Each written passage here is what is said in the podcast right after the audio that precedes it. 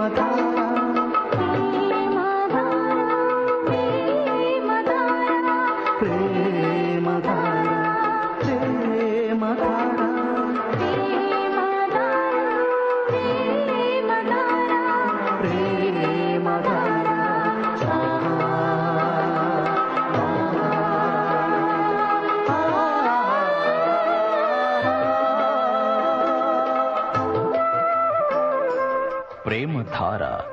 ప్రేమ ధార బైబిల్ అధ్యయన పాఠశాల.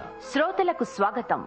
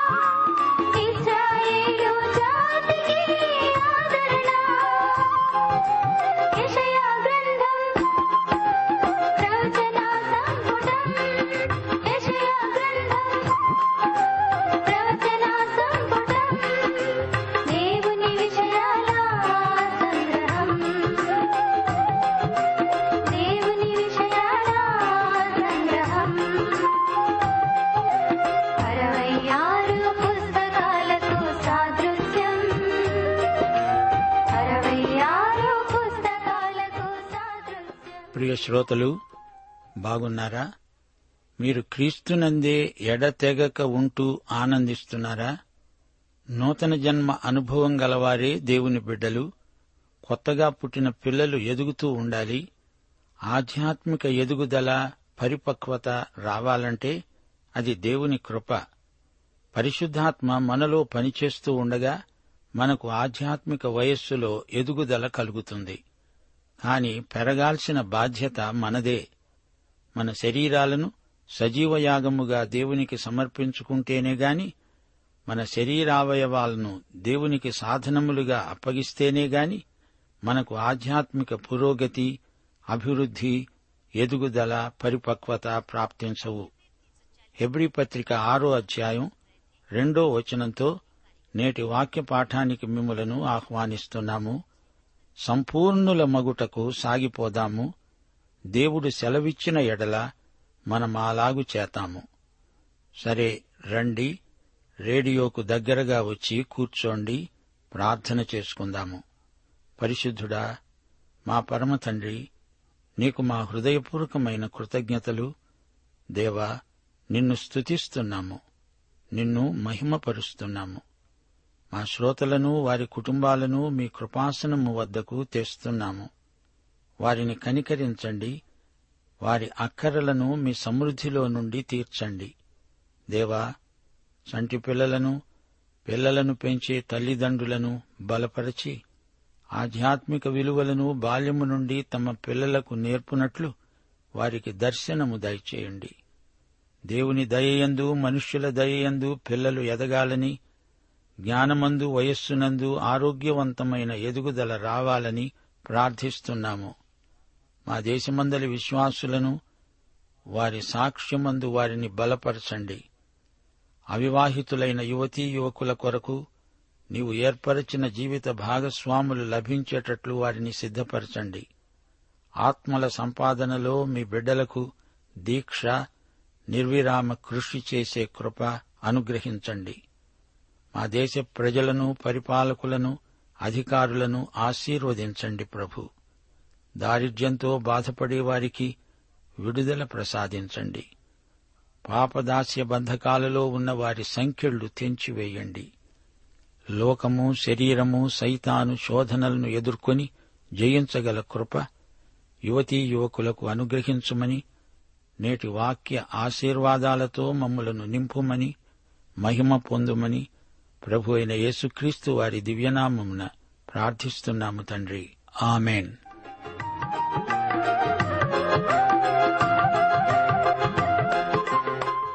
ప్రియ శ్రోతలు ఈరోజు మన పాఠం యషయా గ్రంథం ముప్పై తొమ్మిదో అధ్యాయంతో ప్రారంభమవుతుంది. ఈ అధ్యాయంలో హిజికియా అవివేకం బబులోను వారికి తన ఐశ్వర్యమంతా చూపినందుకు దేవుని తీర్పు పేర్కొనబడ్డాయి. మొదటి వచనం నుండి వినండి. బబులోను యూఫ్రటీస్ నదీ తీరాన ఉన్నది. అషూరు పని అయిపోయింది. ఇప్పుడు యూదాకు బబులోను బెడద వచ్చి పడింది. అన్యుల కాలంలో బబులోను ఉచ్చస్థితికి హెచ్చించబడింది. నిబుకద్నజరు కలలో విగ్రహ ప్రతిమ తల బంగారం అదే బబులోను సామ్రాజ్యానికి ప్రతీక. హిజికియా బలహీనత ఈ అధ్యాయంలో పేర్కొనబడింది.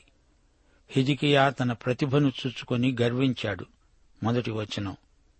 ఆ కాలమందు బబులోను రాజును బలదాను కుమారుడైన మెరోదక్ బలదాను హిజికియా రోగి అయి బాగుపడిన సంగతి విని పత్రికలను కానుకలను అతని యొద్దకు పంపగా హిజికియా దూతలు వచ్చిన మాట విని వారిని లోపలికి రప్పించి తన ఇంటనేమి రాజ్యమందేమి కలిగిన సమస్త వస్తువులలో దేనిని మరుగు చేయక తన పదార్థములు గల కొట్టును వెండి బంగారములను గంధవర్గములను పరిమళ తైలమును ఆయుధశాలను తన పదార్థములలోనున్న సమస్తమును వారికి చూపించాడు.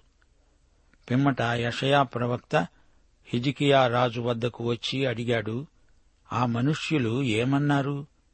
నీ వద్దకు ఎక్కడి నుండి వచ్చారు? హిజికియా అన్నాడు బబులోను అనే దూరదేశము నుండి వారు వచ్చారు. నీ ఇంట వారేమి చూచారు? అడిగాడు యషయ. హిజికియా అన్నాడు నా పదార్థములలో దేనిని మరుగు చేయక నా ఇంటనున్న సమస్తమును నేను వారికి చూపించాను. అంతటా యషయా అన్నాడు యహోవా మాట విను. రాబోయే దినములలో ఏమీ మిగలకుండా నీ ఇంటనున్న సమస్తము నేటి వరకు నీ పితరులు సమకూర్చి దాచిపెట్టినది అంతా బబులోను పట్టణానికి ఎత్తుకొని పోతారు. నీ గర్భమందు పుట్టిన నీ పుత్ర సంతును బబులోను రాజు నగరునందు నపుంసకులనుగా చేయటానికి వారు తీసుకొని పోతారు. అందుకు హిజికియా అన్నాడు నీవు తెలియచేసిన యహోవా ఆజ్ఞ చొప్పున జరుగుట మేలే. నా దినములలో సమాధాన సత్యములు కలుగునుగాక. ప్రియ శ్రోతలు వింటున్నారా? మెరోదాకు బలదాను అనే పేరుకు అర్థం ఉంది. మెరోదాకు అంటే తిరుగుబాటుదారు బలదాను అంటే ప్రభువు కాడు. ఇతనికి ముందు నిమ్రోదు అనే రాజు ఉండేవాడు అతడే బబులోను రాజ్యానికి మూలపురుషుడు. సైతాను తిరుగుబాటుదారులందరికీ మూలం అతడే. ఇతడు ఈ యుగ సంబంధమైన దేవుడు ఇతడు దేవ విరోధి బబులోను రాయబారులు ఒక లేఖ తెచ్చారు. అందులో రాజు హిజ్కియాను తెగ పొగిడేశాడు. రాజా నీ గురించి బబులోను రాజు ఎంతో అడుగుతున్నాడు. ఆయనకు మీరంటే ఎంతో అభిమానం. నీకు ఈ మధ్య జబ్బు చేసిందటగా ఇప్పుడు బాగయ్యారు గదా మాకెంతో సంతోషం. మీకివే మా ప్రేమపూర్వక కానుకలు. దావీదు సులమోను కాలంలో సేకరించబడిన వస్తు సముదాయమంతా హిజికియా భద్రం చేసి ఉంచాడు. తన వెండిని బంగారాన్ని శత్రురాజుకు చూపి గొప్ప తప్పు చేశాడు హిజ్కియా. రెండు దినవృత్తాంతములు ముప్పై రెండో అధ్యాయం ఇరవై ఏడు ఇరవై ఎనిమిది వచనాలలో చెప్పబడినట్లు హిజ్కియాకు అతి విస్తారమైన ఐశ్వర్యమును ఘనత కలిగాయి. అతడు వెండి బంగారములను రత్నములను సుగంధ ద్రవ్యములను డాళ్ళను నానావిధములైన శ్రేష్టమైన ఉపకరణాలను సంపాదించి వాటికి బొక్కసములు కట్టించాడు. ధాన్యమును ద్రాక్షరసమును తైలమును ఉంచటానికి కొట్లను పలువిధముల పశువులకు శాలలను మందలకు దొడ్లను కట్టించాడు. బబులోను ప్రభుత్వం పంపిన లేఖను దేవుని ఎదట పెట్టి ఈసారి అతడు ప్రార్థించలేదు. బబులోను వారి పొగడ్తలు నమ్మి హిజికియా మోసపోయాడు. ఎరుషలేములోని ధనాగారమంతా వారికి చూపెట్టాడు. రహస్యమంతా శత్రువులకు ఈ విధంగా చూపడం హిజికియా చేసిన గొప్ప తప్పు. వెంటనే దేవుని ప్రవక్త అయిన యషయా హిజికియా రాజును సందర్శించాడు. యషయా రాజుకు ఖండితంగా చెప్పాడు రాజా చూస్తూ చూస్తూ చేజేతుల శత్రువుకు లొంగిపోయావు శత్రువు చేతిలోకి పోయావు. పరాయి వాళ్ళకు ఏ రాజైనా తన రహస్యాలు చెబుతాడా చూపుతాడా? ఈ ప్రవచనం యషయా నోట వెలువడింది. అది అప్పటికప్పుడే అక్షరాలా నెరవేరింది. రెండు రాజులు ఇరవై నాలుగు ఇరవై ఐదు అధ్యాయాలలో దానియేలు గ్రంథం మొదటి అధ్యాయంలో ప్రవచనం నెరవేర్పు వివరాలు రాయబడి ఉన్నాయి. హిజికియా ఏమంటున్నాడు? నేను బ్రతికి ఉండగా ఈ ప్రవచనం నెరవేరదు గదా? అది మేలే. అయితే తన తదనంతరం మాటేమిటి? వారికి ఎంత కీడు? హిజికియా అదేమైనా ఆలోచించాడా? హిజికియా ఆయుష్కాలం మరో పదిహేను సంవత్సరాలు పొడిగించబడింది ఇందుకేనా? తానొక మూర్ఘుడుగా చరిత్రలోకి ఎక్కాడు. ముప్పై తొమ్మిదో అధ్యాయంలో చరిత్రాత్మకమైన విశేషాలు ముగిశాయి. చూచారా శ్రోతలు? సైతాను సింహంలాగా గర్జిస్తాడు బెదిరిస్తాడు. దానికి నీవు బెదరవు అప్పుడు సర్పంలాగా వస్తాడు అప్పటికీ నీవు లొంగవు అప్పుడు వాడు నిన్ను ముద్దాడుతాడు. సామెతలు ఇరవై ఏడో అధ్యాయం ఆరో వచనం పగవాడు లెక్కలేని ముద్దులు పెడతాడు బబులోను రాజు యూదా సాయంతో అషూరును దెబ్బతీయాలని చూచాడు మేలును కోరిన స్నేహితుడు గాయాలు చేస్తాడు. యషయా స్పష్టంగా చెప్పాడు బబులోను ప్రమాదకరమైన శత్రువు. బబులోను యూదాను వశపరుచుకుంటుంది. ఈ విషయంలో హిజికియా పశ్చాత్తప్తుడవ్వాల్సింది పోయి ఇది మేలే కదా అంటున్నాడు. తెలివి తక్కువ. తన కాలంలో రాదుగదా అనుకుంటే సరిపోతుందా? విశ్వాసి అయినా ముందుచూపు లేనివాడు మందభాగ్యుడవుతాడు. తన ప్రజలకు కీడు జరగబోతుందని గుర్తించలేకపోయాడు. ఎఫిసి పత్రిక నాలుగో అధ్యాయం పదిహేడు నుండి ముప్పై రెండో వచనం వరకు సైతానుకు చోటు పెట్టకూడదనే హెచ్చరికలున్నాయి. మనము చిత్తవృత్తియందు నూతనపరచబడిన వారమై నీతి యథార్థమైన భక్తి గలవారమై దేవుని పోలికగా సృష్టించబడిన నవీన స్వభావాన్ని ధరించుకోవాలి. అబద్ధమాడకూడదు కోపపడండి గాని పాపం చేయకండి. అపవాదికి చోటివ్వకండి దొంగతనం చేయకూడదు దుర్భాషలు నోట రాకూడదు దేవుని పరిశుద్ధాత్మను దుఃఖపరచకండి సకలమైన దుష్టత్వాన్ని విసర్జించండి కరుణాహృదయులై ఉండండి క్షమాపణ గుణం ఉండాలి. ప్రియ శ్రోతలు మనం ఇప్పుడు యషయా గ్రంథం నలభయో అధ్యాయంలోకి వచ్చాము.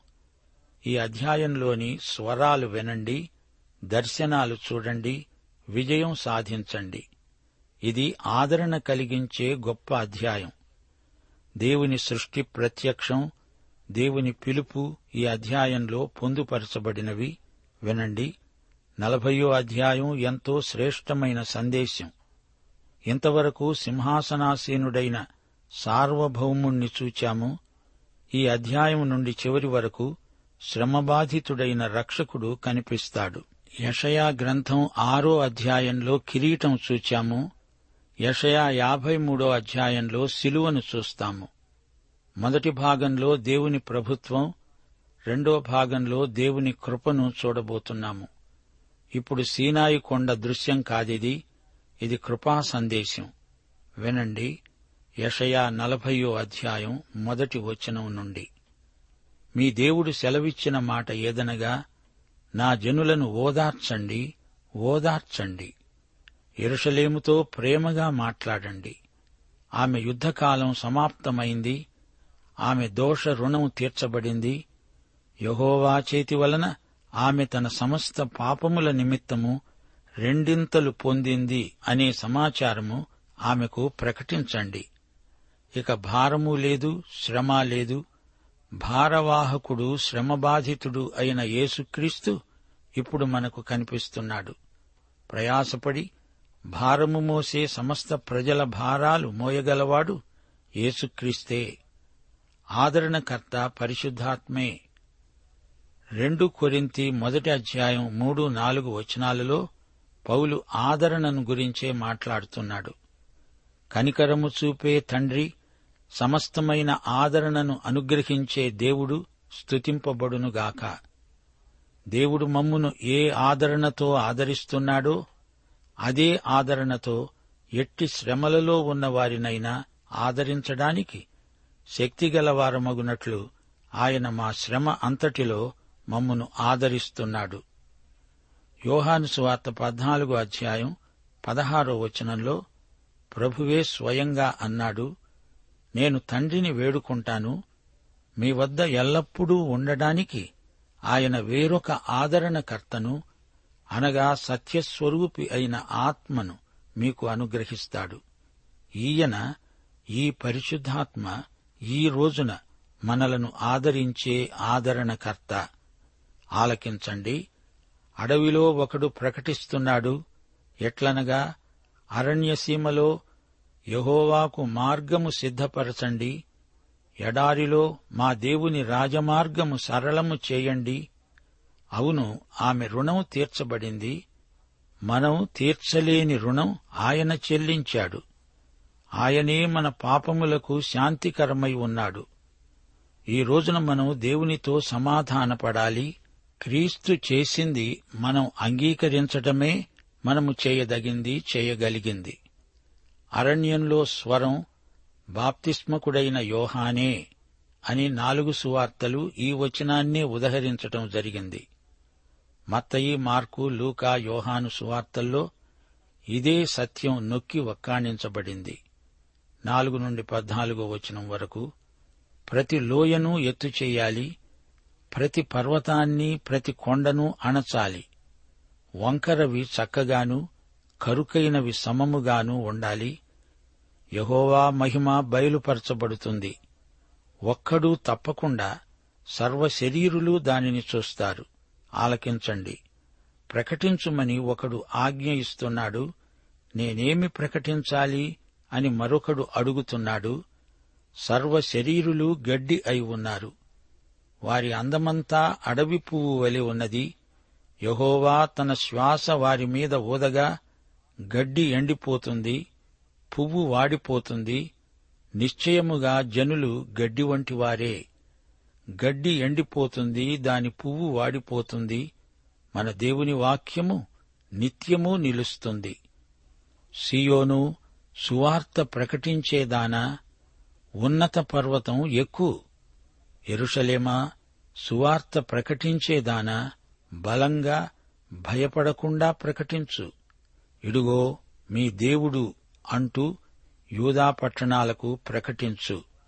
ఇదిగో తన బాహువే తన పక్షమున ఏలుతూ ఉండగా ప్రభువైన యహోవా తానే శక్తి సంపన్నుడై వస్తాడు.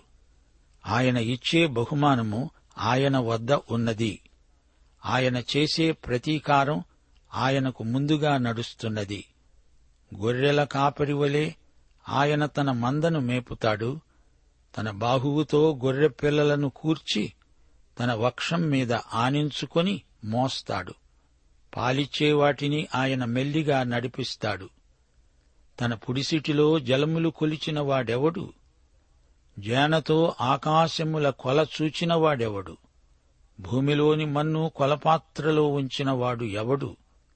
త్రాసుతో పర్వతాలను తూచిన వాడెవడు? తూనిక చేత కొండలను తూచిన వాడెవడు? యహోవా ఆత్మకు నేర్పిన వాడెవడు? ఆయనకు మంత్రి అయి ఆయనకు బోధపరచినవాడు ఎవడు? ఎవని వద్ద ఆయన ఆలోచన అడిగాడు? ఆయనకు వివేకము కలుగ చేసిన వాడెవడు? న్యాయమార్గమును గూర్చి ఆయనకు నేర్పినవాడు ఎవడు? ఆయనకు జ్ఞానమును అభ్యసింపచేసిన వాడెవడు? ఆయనకు బుద్ధిమార్గము బోధించిన వాడెవడు?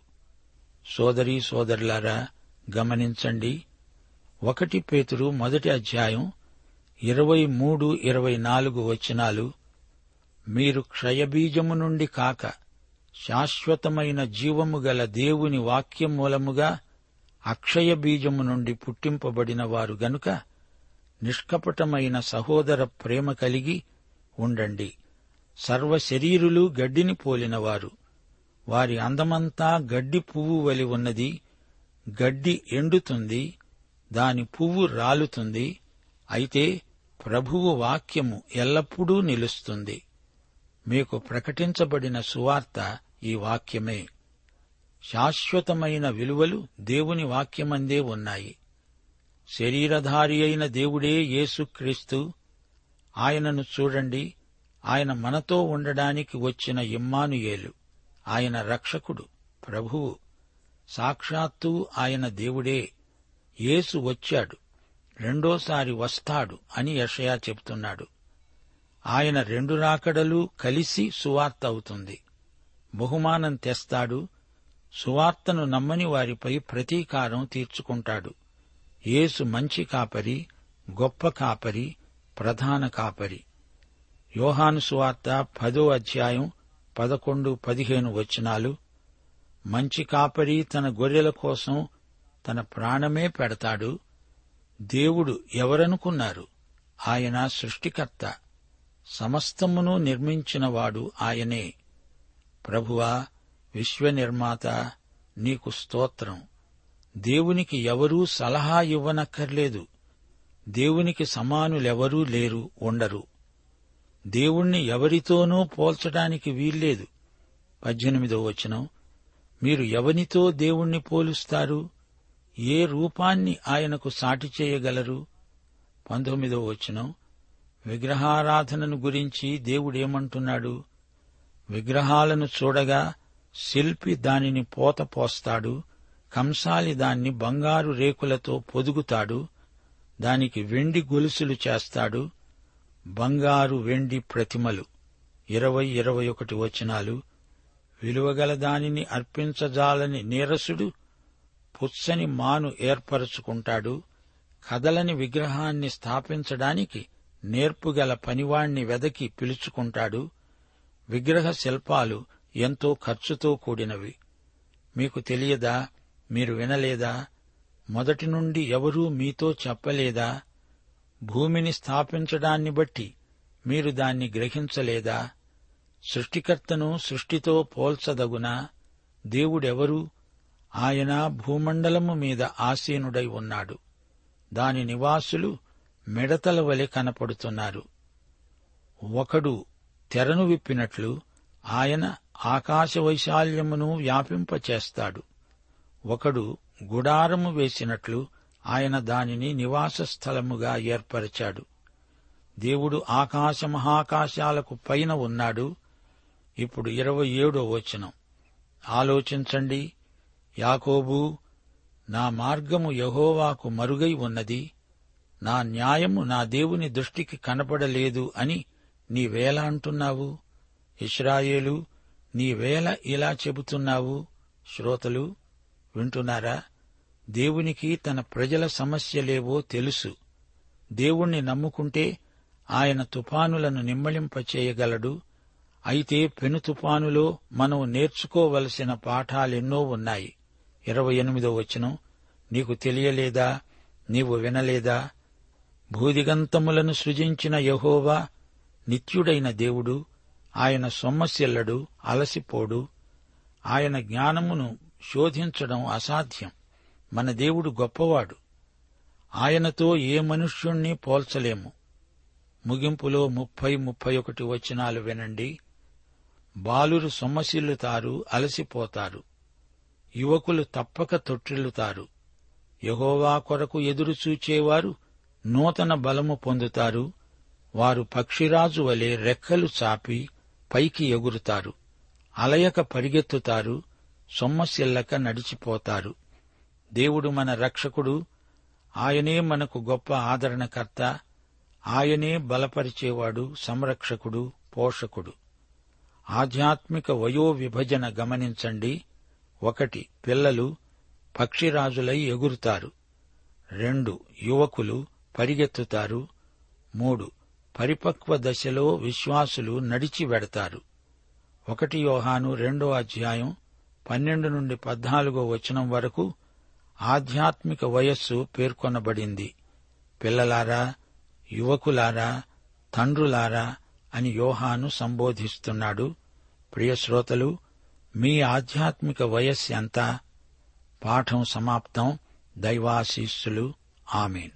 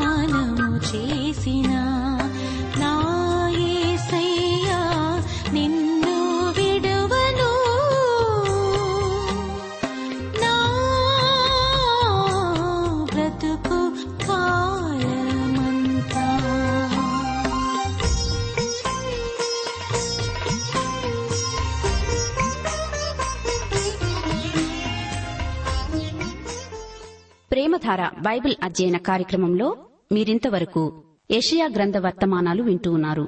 ఈ గ్రంథ ధ్యానాలు మీ అనుదిన ఆత్మీయ జీవితాన్ని మరింత శక్తితో ధైర్యంతో సహనంతో కొనసాగించడానికి సహాయపడగలవని భావిస్తున్నాం.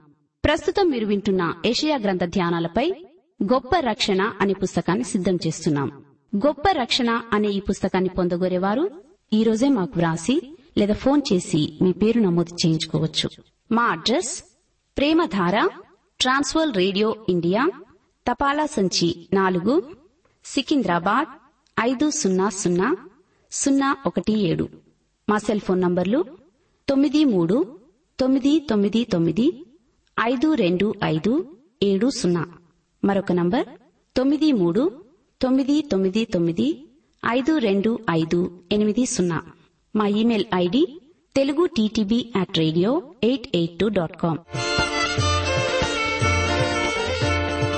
యేసుడు ఎవరో చూడాలని ఆశించిన జక్కయ్యను. యేసుడు ఎవరో చూడాలని ఆశించిన జక్కయ్యను. దర్శించి మరి రక్షించి మరి రక్షించి మిమ్మును రక్షించును రండి మీ గృహమును దర్శించును రండి. హల్లెలూయా హల్లెలూయా హల్లెలూయా హల్లెలూయా హల్లెలూయా హల్లెలూయా.